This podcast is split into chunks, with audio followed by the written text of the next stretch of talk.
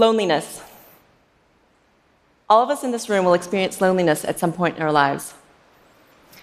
Loneliness is not a function of being alone, but rather a function of how socially connected you are to those around you. There could be somebody in this room right now, surrounded by a thousand people, experiencing loneliness. And while loneliness can be attributed to many things, as an architect, I'm going to tell you today how loneliness can be the result of our built environments, the very homes we choose to live in. Let's take a look at this house. It's a nice house. There's a big yard, picket fence, two car garage. And the home might be in a neighborhood like this. And for many people around the globe, this home, this neighborhood, it's a dream. And yet, the danger of achieving this dream is a false sense of connection and an increase in social isolation. I know, I can hear you now. There's somebody in the room screaming at me inside their head. That's my house, and that's my neighborhood, and I know everyone on my block. To which I would answer, terrific. And I wish there were more people like you. Because I'd wager to guess there's more people in the room living in a similar situation that might not know their neighbors. They might recognize them and say hello, but under their breath, they're asking their spouse, what was her name again? So they can ask a question by name to signify they know them. Social media also contributes to this false sense of connection. This image is probably all too familiar. You're standing in the elevator, sitting in a cafe, and you look around, and everyone's on their phone. You're not texting or face, checking Facebook, but everyone else is. And maybe, like me, you've been in a situation where you've made eye contact smiled and said hello, and then have the person yank out their earbuds and say, I'm sorry, what did you say? I find this incredibly isolating.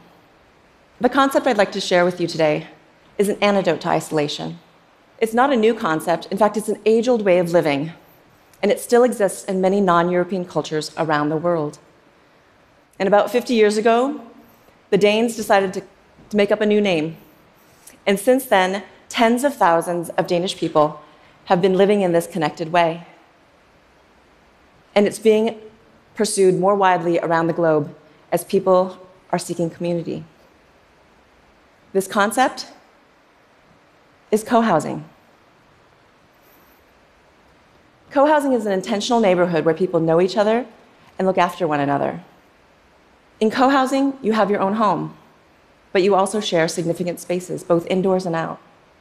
But before I show you some pictures of co-housing, I'd like to first introduce you to my friends Sheila and Spencer.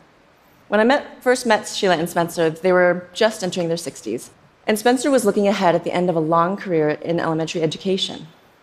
And he really disliked the idea that he might not have children in his life upon retirement. They're now my neighbors. We live in a co housing community that I not only designed, but developed and have my architecture practice in. This community is very intentional about our social interactions. So let me take you on a tour. From the outside, we look like any other small apartment building. In fact, we look identical to the one next door, except that we're bright yellow. Inside, the homes are fairly conventional. We all have living rooms and kitchens, bedrooms and baths. And there are nine of these homes around a central courtyard. This one's mine, and this one's Spencer and Sheila's. And the thing that makes this building uniquely co housing are not the homes, but rather what happens here the social interactions that happen in and around that central courtyard. When I look across the courtyard, I look forward to seeing Spencer and Sheila. In fact, every morning, this is what I see Spencer waving at me furiously as we're making our breakfast. From our homes, we look down into the courtyard. And depending on the time of year, we see this kids and grown ups in various combinations playing and hanging out with each other. There's a lot of giggling and chatter, there's a lot of hula hooping, and every now and then, hey, quit hitting me, or a cry from one of the kids. These are the sounds of our daily lives and the sounds of social connectedness. At the bottom of the courtyard, there are a set of double doors, and those lead into the common house. And I consider the common house the secret sauce of co housing. It's a secret sauce because it's the place where the social interactions and community life begin. And from there, it radiates out through the rest of the community. Inside our common house, we have a large dining room to seat all 28 of us and our guests, and we dine together three times a week. In support of those meals, we have a large kitchen so that we can take turns cooking for each other in teams of three. So that means with 17 adults, I lead cook once every six weeks. Two other times, I show up and help my team with the preparation and cleanup. And all those other nights, I just show up. I have dinner, talk with my neighbors, and I go home having been fed a delicious meal by someone who cares about my vegetarian preferences. Our nine families have intentionally chosen an alternative way of living. Instead of pursuing the American dream, where we might have been isolated in our single family homes, we instead chose co housing so that we can increase our social connections. And that's how co housing starts with a shared intention to live collaboratively. And intention is the single most important characteristic that differentiates co housing from any other housing model. And while intention is difficult to see or even show, I'm an architect and I can't help but show you more pictures. So here are a few examples to illustrate how intention has been expressed in some of the communities I've visited. Through the careful selection of furniture, lighting, and acoustic materials to support eating together. And the careful location and visual access to kids' play areas around and inside the common house.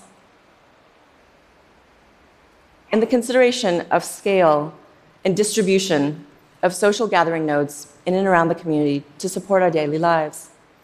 All of these spaces help contribute to and elevate the sense of communitas in each community. What was that word? Communitas. Communitas is a fancy social science way of saying spirit of community. And in visiting over 80 different communities, my measure of communitas became how frequently did residents eat together. While it's completely up to each group how frequently they have common meals, I know some that have eaten together every single night for the past 40 years. I know others that have an occasional potluck once or twice a month. And from my observations, I can tell you those that eat together more frequently, they exhibit higher levels of communitas. It turns out when you eat together, you start planning more activities together. When you eat together, you share more things. You start to watch each other's kids. You lend out your power tools. You borrow each other's cars. And despite all this, as my daughter loves to say, everything is not rainbows and unicorns in co housing. And I'm not best friends with every single person in my community. We even have differences and conflicts. But living in co housing, we're intentional about our relationships. We're motivated to resolve our differences. We follow up, we check in, we speak our personal truths, and when appropriate, we apologize. Skeptics will say that co housing is only interesting or attractive to a very small group of people. And I, will agree with that. If you look at Western cultures around the globe, those living in co housing are just a fractional percent. But that needs to change because our very lives depend upon it. In 2015, Brigham Young University completed a study that showed a significant increased risk of premature death in those who were living in isolation. The US Surgeon General has declared isolation to be a public health epidemic. And this epidemic is not restricted to the US alone. So, when I said earlier that co housing is an antidote to isolation, what I should have said is that co housing can save your life. If I was a doctor, I would take, tell you to take two aspirin and call me in the morning. But as an architect, I'm going to suggest that you take a walk with your neighbor, share a meal together, and call me in 20 years. Thank you.